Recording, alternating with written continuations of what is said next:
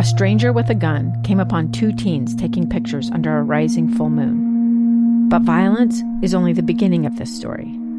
Sometimes I thought, there are no miracles. Yeah, there are, and this is a big one. I'm Amy Donaldson, and I've spent my career talking about how lives are undone by violence. The Letter is a podcast about how lives are remade. Follow the letter at theletterpodcast.com or wherever you get your podcasts.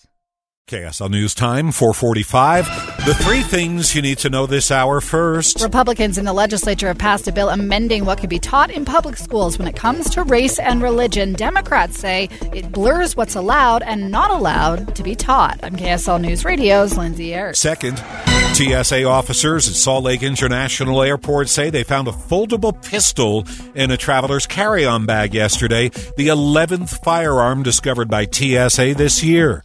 Third, our biggest traffic trouble spot. We have a crash in Magna eastbound on the 21st South Freeway at 7200 West. In West Valley City, an accident in the intersection blocking traffic 3500 South in Redwood Road. And then northbound I 15, a new accident near 2100 South. That is moved over to the right shoulder. Ricky Meese in the KSL Traffic Center. Partly cloudy skies today, but a weak storm will brush by tomorrow morning. I'm Kevin Eubank. 37 degrees now. KSL's top national stories from ABC News. The Justice Department says former President Trump should not be entitled to immunity from civil lawsuits which hold him accountable to the January 6th, 2021 attack on the U.S. Capitol. A South Carolina jury is deliberating the fate of accused murderer Alex Murdaugh. Some residents in San Bernardino County, California are still stranded after days of historic snow. We've been up here for 20 years and never seen anything like this. Yeah, we've been we've been trapped since last Wednesday. The California National Guard is preparing to helicopter in necessities. President Biden won't veto a Republican led effort to roll back the Washington, D.C. City Council's new criminal code. The mayor actually disagreed with what the D.C. Council put, put forward. And so now this is an opportunity to protect the community. That's the way the president sees this to protect the community. White House Press Secretary Karine Jean Pierre. Stocks rose today after three days of decline, the Dow soaring more than 300 points. Daria Albinger, ABC News. It's the story of an American held in a dark Venezuelan prison. Then all of a sudden, they all kind of lined up. They pointed their guns at me. And this is the point where I thought, I'm going to die today. I'm Becky Bruce. I spent a year working on Hope in Darkness, which now has more than 2 million downloads. Find it on kslpodcast.com or wherever you listen to podcasts. The in depth on KSL. Utah's Consumer Sentiment Index dropped five points from January to February. It's put out by the Gardner Institute at the University of Utah. And joining me on the news line, Natalie Gochnour is the director of the Institute. So, Natalie, we do these stories like once a month. The Consumer Sentiment Index is up, it's down. But what does it really mean? First of all, how do you measure it? Well, you know, it's a, it's survey data. You take a random sample of Utahns and you ask them five questions.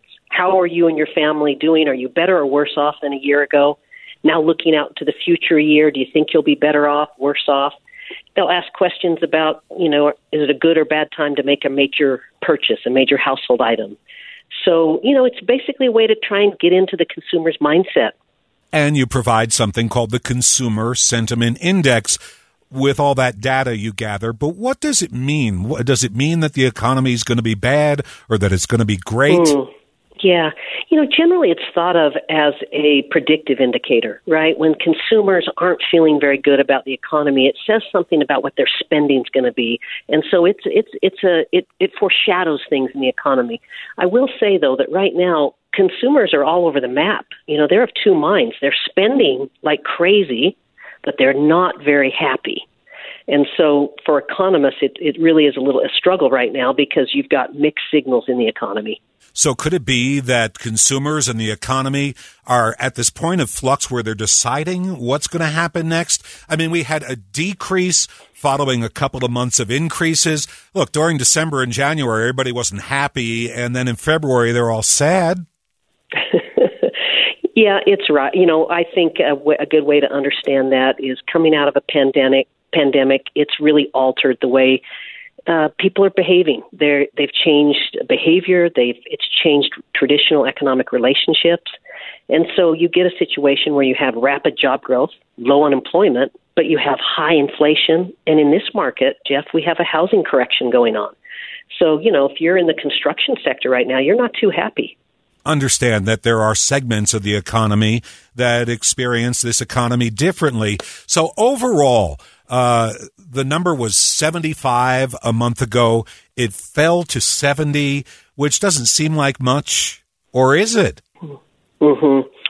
Well, I think it's something to take seriously. Uh, we know that the Federal Reserve is not done raising interest rates yet. I think that's affecting the mindset of consumers.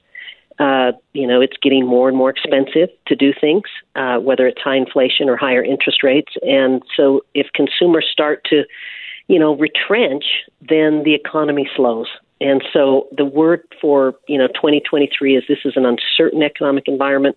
People need to act with care, uh, make mid-course corrections as necessary and plan accordingly. Just uh, for perspective, how high has the sentiment index gotten and how low at any time in the past. Yeah, it's at you know seventy point four today. Uh, it almost was hundred when we first measured it. Now I should mention that this is a new data source in our state. This is we've only been measuring this since the pandemic. The Utah legislature during the pandemic decided we need to have better economic information, and so we've only got about you know twenty four months or so of data on this. In the U.S., we have it going back a long ways, but in Utah, this is uh, a low number, but we haven't measured it for that long, so it's a new indicator we're still trying to understand. Thanks for shedding some light. I really appreciate it. Natalie Gochnour is from the Gardner Institute at the University of Utah.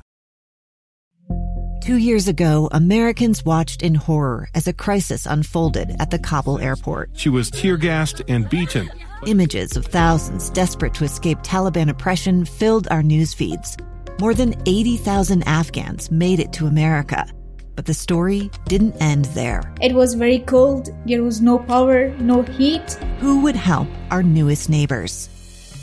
I'm Andrea Smardon. In Stranger Becomes Neighbor, you'll hear the stories of some remarkable refugees who left their homes and their dreams behind only to start over from zero. Their only possession was three blankets. And you'll meet Americans who stepped up to help them. You want me to come when you deliver your baby. What can one person do in the face of an international disaster decades in the making? That's Stranger Becomes Neighbor. Find us at kslpodcast.com, follow us on Apple Podcasts, or anywhere else you listen.